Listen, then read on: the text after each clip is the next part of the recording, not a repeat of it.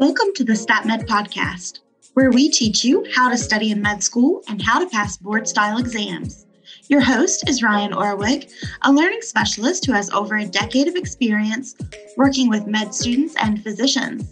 In this two part episode, Ryan and Dr. Jim Culhane discuss test taking on medical boards and in the med school and PharmD classroom.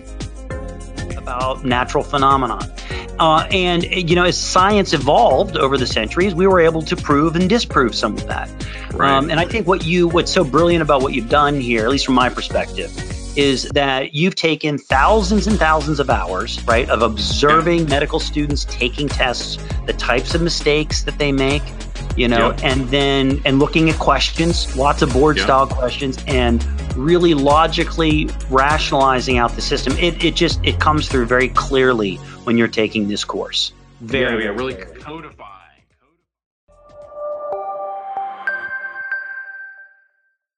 Hey, this is Ryan Orwig with StatMed Learning Podcast, where we talk about studying time management and test taking in med school on medical board exams and in related fields like veterinary medicine and PharmD programs. Today, I'm going to talk about some specifically nuanced stuff about test taking with my friend Jim Culhane. Jim, go ahead and introduce yourself. Hi, Ryan. Thanks again for having me on the podcast. Uh, for those of your listeners who haven't uh, heard me uh, speak with you before, my name is uh, Jim Culhane. I am Assistant Dean for Student Academic Success Programs at Notre Dame of Maryland University School of Pharmacy.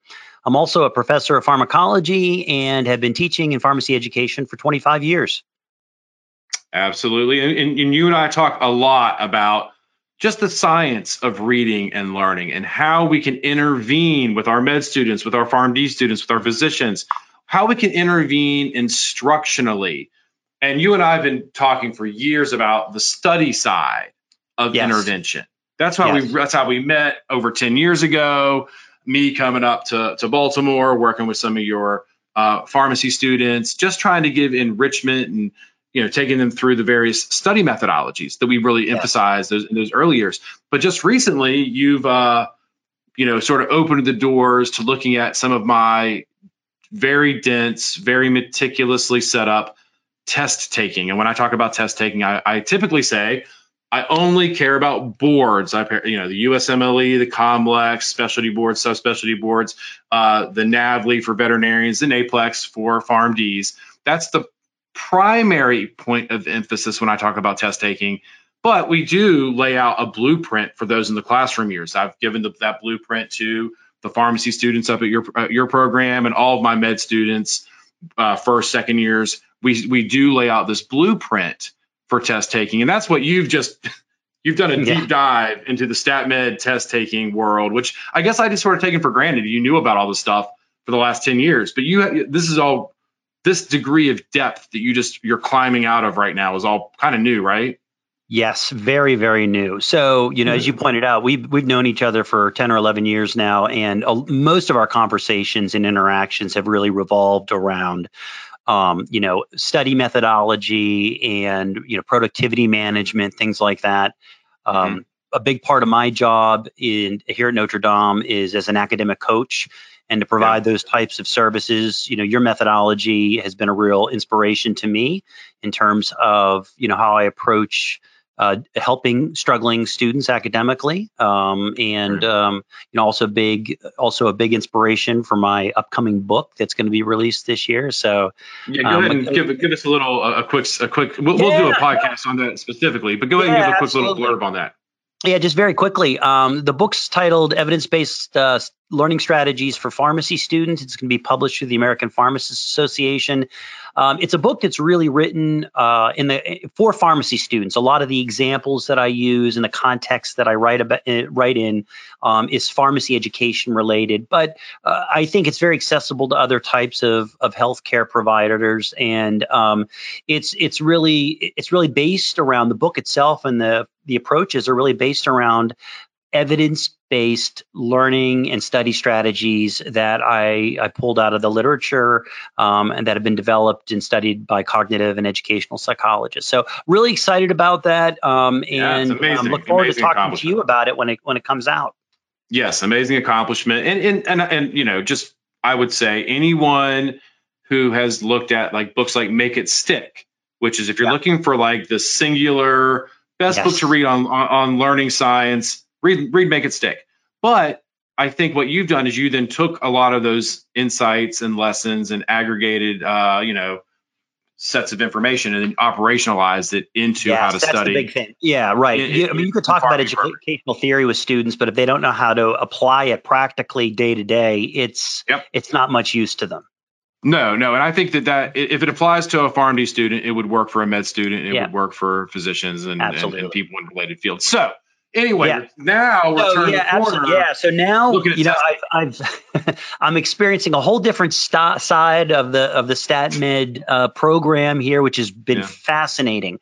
You, you, know, you've talked to me on and off over the years about s- snippets and different little different components about what you do here. Um, you, you know, in your boards workshop class and how you teach students to approach you know, board style case vignette questions. And it's it's always been something that I've been interested in um, as an educator, right? Sure. Um, I've been in higher ed for 25 years. You know, I, I do a ton of exam question writing and administering exams and grading exams and helping students prepare for exams. So really seeing the approach that you've developed to help your medical students and clients to navigate these types of board style questions. It's it's just it's just been amazing. I am blown away by the um, the thoughtfulness of this methodology, uh, the use of critical thinking skills. Uh, you know, you could just it just oozes out of this in terms of how do you, in a very stepwise, structured way, using critical thinking, logic, and rational rational thinking and with just even partial knowledge of yeah. the topic that you're being tested on, you can get questions right that you normally wouldn't if you just started reading from the first line or sentence of the question and then go on to the answers A, B, C, D, and E, like most students do. Um, it's amazing. Um, in fact, well, I think I was even I was even telling you too, um, as I was working through Unit Two, uh, and this is where you start to introduce how to actually use the method. And there's some practice case vignette questions. I, have a PhD in pharmacology. My undergraduate degree is in chemistry. So I'm not a medical provider. I'm not a physician. I'm not even a pharmacist. Um, the only medical healthcare provide uh, provider thing that I've ever done is I was an EMT and a combat medic um, for many years. But uh, but other than that, I really have no knowledge in that area. I was able to use the approach that you've developed to get the vast majority of those practice questions correct just with partial knowledge. I'm familiar with, you know, some, you know, the some of the diseases or drugs and things like that that you introduced right. there, but to treat a patient, that's just not what I do. Um, and um, even if I didn't get the question right, I was usually able to narrow it down to two possible answers. And if I picked the wrong one, it was only because of my just my lack of knowledge. Um, I'm, uh, yeah, because I'm not a healthcare provider. Well, so it was so a, it was a, it was a clean miss for me when I missed those questions. Yeah, right. Well, there's a lot of things to respond to on that, right? So yeah, right. the boards the boards workshop is a is our is what our is our that's our test taking uh, platform for the self-identified bad test taker at the medical boards level. USMLE, Comlex, NAVLE, NAPLEX, specialty board, subspecialty board, et cetera. And the first two units are on demand. I think they're about three hours combined, maybe close to yes, four hours. About three hours mm-hmm. three hours combined for unit one, which is the process, which is a meticulous, granular, step mm-hmm. by step by step process for reading the question. I, I, I, you know, I'm a reading and learning specialist. I've never been in the shoes of the struggling test taker for their medical boards, but I have some weird powers of empathy. Uh, but I know what it's like to go to an expert and you can tell they know what they want you to do but the way they communicate it to you is insufficient or incomplete. Yes. Um, you know, go to physical therapy. Like if I'm going to physical therapy after I had back surgery, I just felt like the stuff I was being given, there were too many gaps and too many vagaries. I wanted it meticulous. So I tell yeah. I tell people, I don't know if I say this in the video or not, Jim. I say if you're going to do the boards workshop, we're not going to put we're not going to fix your test taking. Like once I identify that they're they're a good fit, mm-hmm. I'm not going to go in and plug holes. We're gonna I say we're gonna tear your system down to the yeah. ground. We're gonna bulldoze that sucker and rebuild in its place our very rigid, very meticulous system. Yeah, you know it was, and it was interesting. I, I, you do say that at the beginning, and I, you know, I don't know that I really fully internalized that until we started going through some of these practice questions. Right? you know, you went through the mm-hmm. whole process, very step by step, very detailed, yeah. but you know, it would made a lot of sense. It, it's not, it's not hard to understand. But That's what was really science. right. But what was really interesting was when I started to do the first practice question, I immediately caught myself reverting back to my old student mode where I started at the beginning. I had to remind myself each time, yeah. this is step one, this yes. is step two. And when I did that, uh, I kept thinking to myself, holy smokes, if I'd have met you, you know, 30 years ago. yeah. Yeah. You know, 30, 30, years ago, we were probably both running close to being in Morgantown, West Virginia. Yeah. Um, yeah, I was, I was, yeah, I yeah, I was, I was there. I would not have been of much help. I would not have been of much help. Uh, right, but you're right. a, a, a, different version, of course. Your current self 30 years ago, I think current I could have avoided a lot of uh, of uh, of uh, definite uh, difficulty. Yeah, well, that's that's what a lot of people say. A lot of people are like, "I wish I found you sooner," but I'm like, "Look, we're making this up. We are building this, cutting this out of the whole cloth." And it's from from observing and and you know on the one side that like the the the you know the literature on learning, but you know the literature on the test taking is not anything to write home about.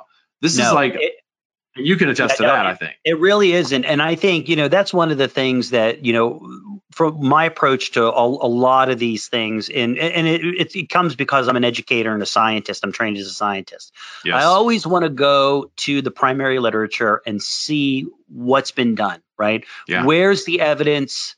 Um, where does the where do the studies point to? And you know, we're not looking at single studies, a single study, but what do multiple studies over multiple years by different investigators? What does that tell us? That's when you tend to get the best answers. Um, yeah. And they're just, you know, with things like studying, right? You and I have talked about this in other podcasts. You know, evidence-based strategies like active recall or retrieval practice, interleaving, spacing, right? You know, mm-hmm. those sorts of things. You know, a lot of good data for that. But with test taking, you know, as I'm going through this module, I'm looking and, you know, it's it, eh, nobody's approaching it that I can find yet that, you know, that um, in the way that you are.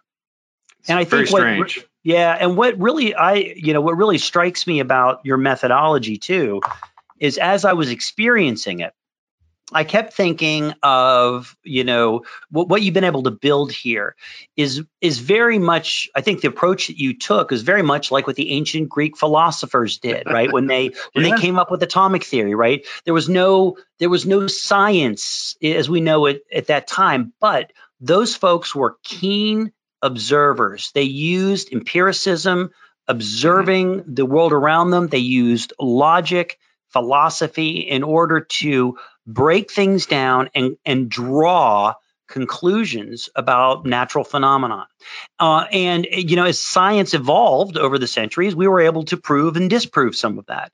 Right. Um, and I think what you, what's so brilliant about what you've done here, at least from my perspective, is that you've taken thousands and thousands of hours, right, of observing yeah. medical students taking tests, the types of mistakes that they make, you know, yeah. and then and looking at questions, lots of board yeah. style questions, and really logically rationalizing out the system. It it just it comes through very clearly when you're taking this course. Very, yeah, yeah really clearly. codifying, codifying yeah. like th- these mistypes that that like that, that occur. We say usually like the same like one bad test taker is probably going to do three to five of the dozen or however many specific uh, types we've identified, and they're probably just doing them on an infinite loop because bad test taking is bad behavior. Like you said, you felt yourself being pulled back yeah. to your default settings, those are going to be there. We have to tear those down through self reflection. Yep. And that builds what's called self monitoring. We don't even talk about that that much in the workshop, but that's what's happening. It is yep. behavior uh, You can see it, and I'm I'm getting into that part now. And I think you you know you bring up something else that's really interesting too. You know, what is a bad test taker? You know, we, as you, because you mentioned that a lot, especially in Unit mm-hmm. One. And I remember, yeah. you know, several days ago when I was going through that, I'm pausing. You know, I'm going on to PubMed, I'm going onto the internet, and I'm I'm typing in. You know, I'm trying to find is there any literature out there about what characterizes a bad test taker? What characteristics do they have? You know, and there are papers out there that talk about people with test anxiety, which is a is a real thing, that's right? Thing. That's very real, but right? that's a different very, creature. It's a different it's thing, different. right? They talk Mhm. about they they talk about um, you know poor study, you know exam Sure. preparation, right? Okay, well we know that that's an issue, right? Yeah. But nobody that I've been able to find at this point has really, and maybe it's out there. I mean, to to be fair, I haven't done an extensive literature Right. search, but there aren't things popping up there that say these are the five or six bad behaviors that students engage in that cause them to miss questions when they shouldn't be. Wow, And yeah, and, and I think we, and we that's have what you guys have done through observation. You've seen it. And when you're talking about it, again, I work with students every single day and I see them making these mistakes. So I, you know, I know at least from my own experience that what you're what you're saying really resonates and there's truth there. Mhm. Yeah. Yeah. No, you know, these, and, and that's what happens. So, you know, th- these first two units that you're sort of walking through, unit one is like the process. Then unit two is like the greatest hits, collecting those mistypes and you're modeling the behavior, you're giving feedback on decision making, and then the solutions that go with each of the mistakes. And then, then the back half, if you've gotten to that, is where you take off your test taker hat and put on your test analyst hat. You take off the mm-hmm. player hat and you put on the coach hat. So you Yep. know, to to to really you know like uh, one of the other important things we want to think about is with the bad behavior is behavior change and deliberate practice. Talking about the literature, Yeah. They, Deli- yeah, how do we? Yeah. ha- yes, yeah, the Ericsson stuff is, is seminal. It's, it's it's at the heart of this. So to be to get like expert feedback for deliberate practice to really entrench the new skill acquisition and be able to show it on test day, part of that is like you need experts sitting there beside you giving you feedback the entire time. Well, we're not. Right. We don't do that. We don't do that. That would be like months and months of us sitting on your on your shoulder. So my concern building this was how do we do that? So the idea is that we're teaching you to be your own coach. So it's like an, an expert emulator, like an old like a video game emulator. So they can use the process and use the tools because they can read the answer explanation. They know what's right and what's wrong, and they have this this very rigid process. They can train themselves with the expert Yeah. emulator to get constant feedback Yep. to to reinforce what's right versus what's wrong, and that's where the behavior change comes and entrenches it as as as the as they move forward without us. And I've done and this that's, long I mean, that's that it works. and that's the key. I mean, I really appreciate that too because as I was writing my book and the methodology that I lay out in my book, that was a big concern for me, right? Big You know, the students at my program here at Notre Dame, they have me to work with. I mean, they, you know, Yes. they can they can come and see me. We can work through some of these issues, but the book was really designed and written to help students that don't have uh, you know, a learning specialist like yourself available, or an academic coach, or anybody that can help them through this, and and they can act as their own coach by learning how to do different things. So that is another piece. I'm starting to get into that with your unit Yeah. three here, and I can see that's a really huge. Oh, it's piece. It's yeah, yeah, that's that's where you take the exciting ideas and then you make them actionable and Yeah. and tangible and actually get these results. It's it's one thing to say you're going to change study method in the classroom years and uh, Yeah. That's that's a, it's, it's so much more multifactorial and you're you're you're waging wars on multiple fronts against an enemy that's variable and changing. With boards, you you pretty much know what you're dealing with. You know what they what they look like. You you uh you can match the strategies right up against the construct of the specific board exam and train for that. So that's it's a different thing with the boards workshop. Now, what, we had a few things we were we wanted to talk about beyond like sort of getting a little bit more into test taking stuff. Yeah. Um, so we had, let's see, like the, well, us, you know, one thing you said was you were able to sort of narrow down to two, right? Yeah. And so that's what, so and, and that that ties in with the definition of the bad test taker. Yeah. So a bad test. So the way I identify a bad test taker is usually in the interview process, Okay. and I'm asking them, okay, you do a handful of questions. Now this is at a board's prep level. You do a bunch of practice questions and you miss 10. 10's a nice round number. Um, so you do 20, 30, 40 questions, you miss 10. And then you read the answer explanation for the 10 and you're trying to sort them into one of two categories. So maybe each missed question is represented by like a poker chip on the table in front of us.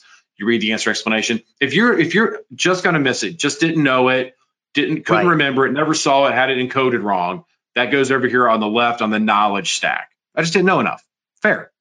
The other side is that test taking miss. This is where I narrow down to two, not just narrow down to two and missed it, but narrow down to two and realize I should have picked the right answer. yeah. It's where I, I I I focused on one clue in the passage and didn't look at the other clues. This is where I made a prediction and that prediction rode me all the way to the wrong answer. Maybe I saw the wrong answer down there and, and shaped my reading yeah, to get it to happened it. to me once on one of the questions. Yes, for sure. These things happen all the time. See, and, and so then you know if it's if it's three, four, five, six, seven out of ten. I mean, obviously, I mean once you're over three or four, you're a bad test taker. You're a bad test Yeah. taker. Thirty percent, forty percent of your misses are are avoidable, unforced errors. right, absolutely. And I mean, think it- you know what I really again my when my experience and and we're not. I mean, the purpose of this isn't to get into the methodology, but you have a particular set of approaches or strategies that you can use when you get to a point where you think you've got two possible Oh, the tie answers. break. Yeah, the The tie, tie break, break, process. Mhm. and you know the methods that you you talk about uh, you know helped me to you know in some cases break that tie and say oh yeah Yes. okay you know the, the you know this one's right this one's wrong um, because of this clue that i missed or i went back up to the passage and really retriangulated my clues or looked more closely at the prompt to make sure Yep. that i was answering the right question The specific Um, question being asked, or Exactly. or it opened up a door to partial false instead of partial yes, true. exactly. Again, Probably. my my struggle with these types of questions again is uh, I'm not a physician. I No. never went to medical school, No. but I was just floored by the fact that wow, you know, just the just the methodology really helped Structure. me to sift- It's- yeah, the structure, right? structure. The structure of the process really helped me to work through questions and it was fun. That was the other Yeah. thing. I mean, again, I wasn't taking it to to get There's licensed or for a grade, but it was, you know, it was fun to do. It was like a, solving Well, a puzzle. Well, I tell people that re-engineering your test taking can be very stressful because it's, it's behavioral and we go against the grain of our behaviors. But it is ultimately for them, especially the bad. I mean, the truly bad test takers. It's invigorating. They might say fun, but they're more likely going to say it's invigorating because I'm now, the- you know, the veil has been pulled back. They can see the hidden structure. They can see where their behaviors are on and see where they're off. They can never see the boundary lines. It's like they were playing basketball and they're a good basketball player, but everybody else sees the proper inbounds and out of bounds lines, and they're seeing like the in lines like two feet narrower, like Yeah. shorter, and the out of bounds like three feet wider. So people Yeah, are getting so- so mad it's at them because they're Yeah. dribbling out of bounds or slapping the ball out of their hands when they think it's inbounds and it's out of bounds. It's like it's maddening. So by adding structure and unlocking their ability, it, it's very gratifying. But you know, like I guess what I was trying to say was like not all tie breaks are test taking in nature. Like you said, sometimes you narrow down to two, and your knowledge. Oh knowledge. yeah, it's absolutely. In the cases where I did that, I just I didn't have a I just Yeah. didn't know. But that's an important distinction. Whereas some people narrow down to two, and they're always pushing away from the right answer. Right. And that gets into some of the methodology. So, you know, you would you had sort of identified a handful of things we were going to touch base on, talk about, and uh, we haven't gotten there yet. So, let's talk a little bit about some of this. The first one was, and this is going to br- open this up a little bit more than I usually go. I usually start talking about this at the medical boards level, okay. but we're we're going to open this up a little bit and talk about like the didactic test taking. Mhm. like yeah, because that's really that's really where I'm that's- I'm at. Yeah. This is where you live, and I think it's an interesting thing to talk about. So, talking about like the challenge of writing and plugging into good, clear, fair test questions for the student. So, you know, this is like in those first and second years when you're in Yeah. the classroom years. What you I think you want to talk just about some of that stuff, and then I was going to talk about my perspective on how we handle that. Because of course, you're someone who's who's writing uh, exams for first years and second Yes. years and third year pharmacy students. Yeah. and third year pharmacists. And then, you know, you're thinking about how can you help them? How can you help your faculty peers write better questions? What I say is these questions are usually, they, they can be great all the way to, to, to borderline crimes against humanity um, i- i- when you're in the classroom years. Okay. And how do we, because of course you're watching these videos and we should be, it should also be noted, he's texting me nonstop while he's watching these. Like, Yes. what about this idea? What about this idea? And I'm like, that's great. I mean, that was great. I love it.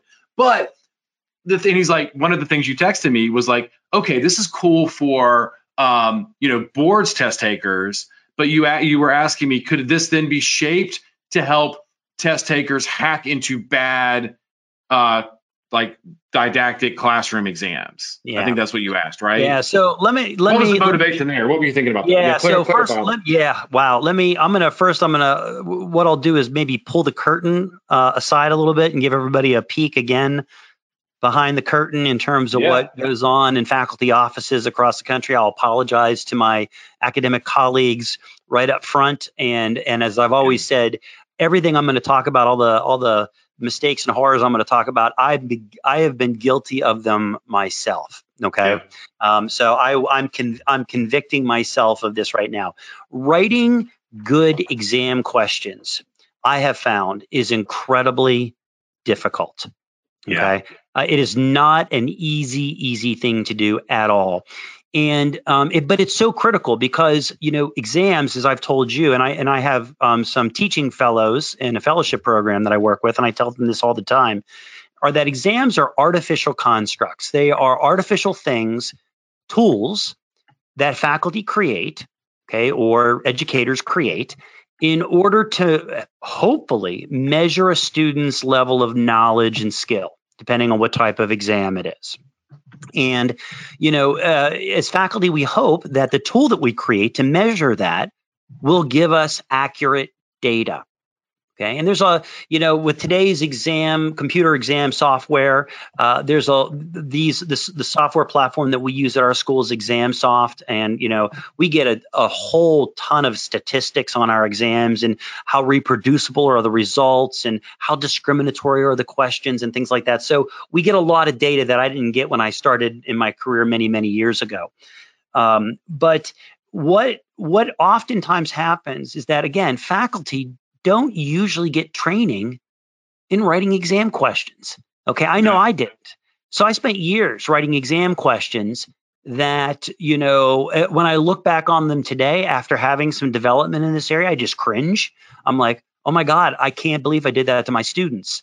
Um, and and so it's a it's become a real passion of mine um, to really, you know, make sure that, you know, when I'm creating an exam, that my exam questions are linked to learning objectives that we cover for each one of our lectures and that they um you know that that they're all linked and that the exam questions themselves are distributed across Bloom's taxonomy. So we don't have an exam where you have 50 questions and they're all at high level application like third order questions but they're a mix. Um you know thing, one thing i was totally guilty of and your your clients and your listeners may uh, can appreciate this is I used to get into what I refer to now as Ernest Hemingway mode when I wrote an exam question. I would I would write these questions that were you know a paragraph long, right? And you get to the end, and it's a there's there's the prompt and the question, and then the four or five answers. And someone pointed it out to me at some point. Another fa- another colleague of mine, and I learned it in development sessions. I didn't need the paragraph. All I needed Yeah. was the prompt you know Yeah. and i was just indulging myself in my writing and it was making it very difficult for my students to navigate Yeah. those questions right Yeah. um yes. or, oh, absolutely. right or questions that are like double negatives you know uh, yeah. Oh, you know, I yeah, mean, terrible stuff. you know just and we do it just because we want to try to make it challenging Yeah, right? right. Well, uh, there's probably some bi- weird like overcompensation because the answers are so obvious to the test designer, yes and yeah we're so worried about making the question so ridiculously easy or so ridiculously obvious. That's probably another factor that's sort of not spoken about. with oh absolutely i think you're right i didn't even think about that but you're right Right. Well, and, there's so and these questions. to it Oh yeah. Well, these questions are a house of cards. Like if you make a valid question, and if Mm-hmm. you get in there and, and you modify or mis mis encode like the wrong clue, you've now made two answers potentially right. right Um, you know, or if you've the way you've written it, you allow room for wiggle room to to have a secondary option be a viable candidate. It's terrible stuff. Um, yeah. And so you know, talk about unfortunately yeah, for us, the, statistics will tell us when that happens, and then again, we can go back in and give partial credit or credit for two. You know, so we can we can adjust that on the back end, but optimally, it's always better to have it correct on the front end, right up Oh, front, yeah. right? Yeah. So you Um, talk about the artificial construct of the exam. Quite Yeah. like these are artificial constructs.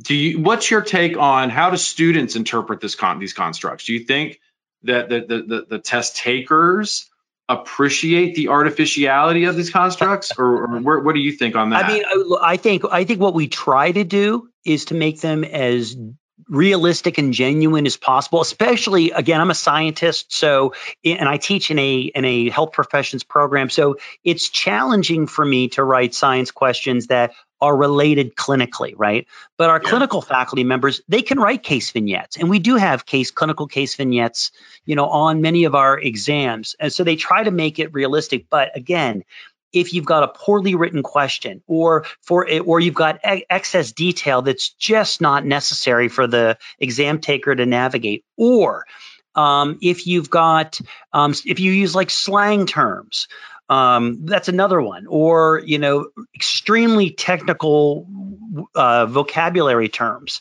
that people may not be familiar with. You know it just throws people off and then what you're getting is the people miss the question. And I know you this resonates really well with you. I find that people will miss questions not because they don't know the material, mm-hmm. but because of reading comprehension and their ability to navigate all this stuff. So I've worked really hard myself over the last five years or so to really tighten up my questions, especially if there are those binary types of questions where you know it's uh, the answer is either it's just one answer and it's you know it's just right or wrong right?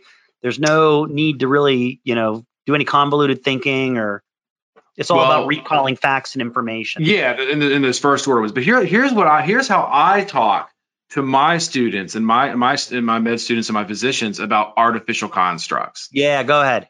All right so this is for the bad test taker Okay. These people, let's think like they're clinically, they they're, they're out, outside of like the step one, level one. They're like in the clinic experience. Like I, I, was, I just worked with a group of of pediatricians uh, and surgeons, and we were talking about this. Okay. And so they would get in. We're doing like a peds question. I was trying to remember what what the scenario was. It doesn't really matter. And they end up. It's the most appropriate next step in yeah, management. Staircase. Yeah, staircase question. Okay and they end up choosing the thing you would do higher up the staircase. Right. Not precisely next. Right. And so if you have a what, medical treatment, right, with multiple steps, right, you got step yeah. one, step two, step 3 mm-hmm. There, there, the question's asking if I'm understanding what you're saying for the step one in the treatment, and they are jumping to step three because they yeah. recognize it as an That's answer. And here's why. But here's why. They are trained to think clinically. This yep. is these texts, these these questions are artificial constructs. They are two-dimensional constructs with the illusion of three-dimensional being three-dimensional, or maybe even four-dimensional if you want to add time continuum. Oh, I it. think yeah, no, I think so. Right, it is. Because so what they're doing is they're trying to okay, they, they meet the patient, the flesh and blood patient, they're collecting the history, they're putting all these very various streams and tributaries that are running into from this history into the the construct that is the, the like in the real world the, the patient. And then their brain starts building out the, the, the, continuum of what they're going to do with that patient. And it's a multiversal because it's like if i get to this then this.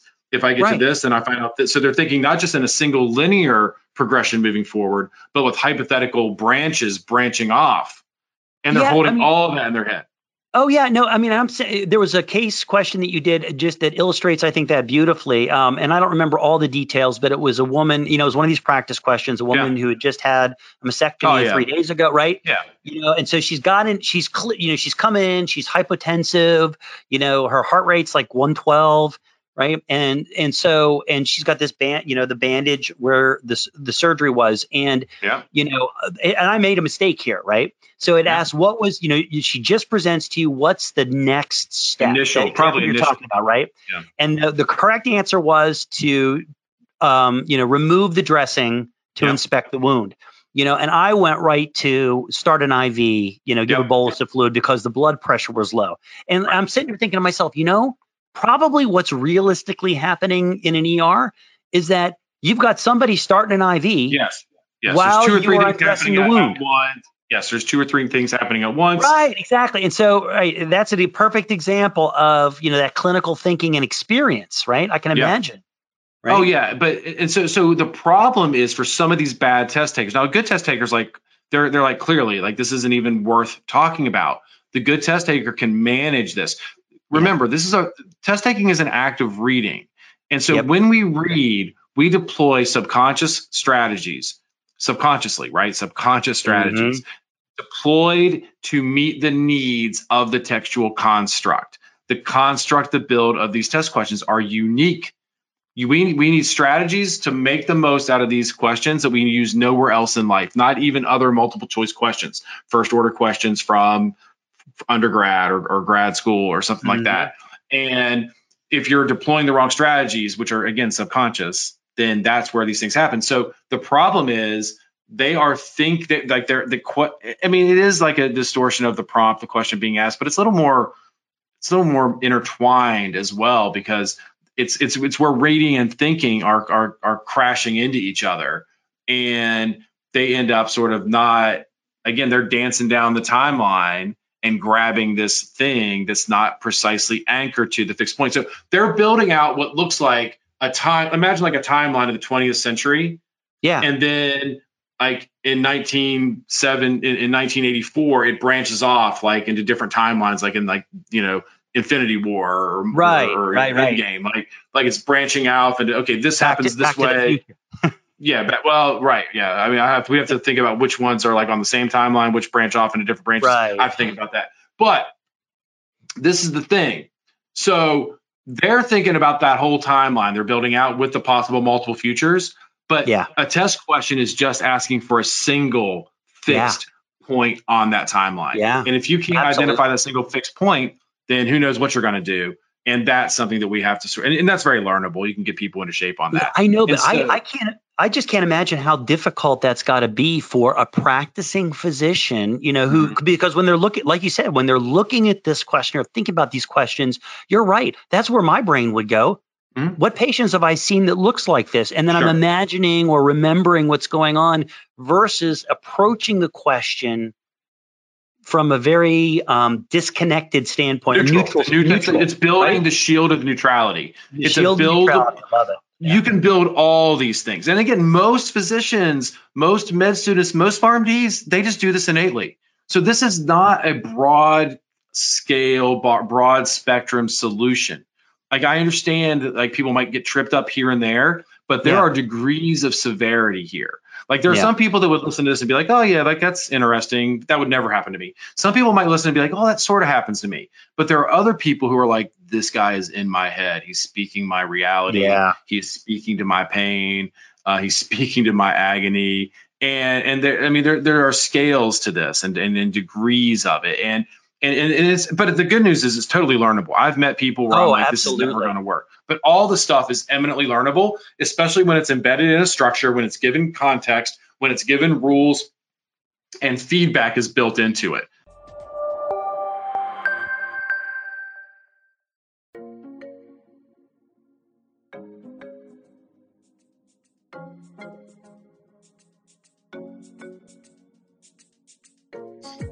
Tuning in to this episode of the StatMed podcast.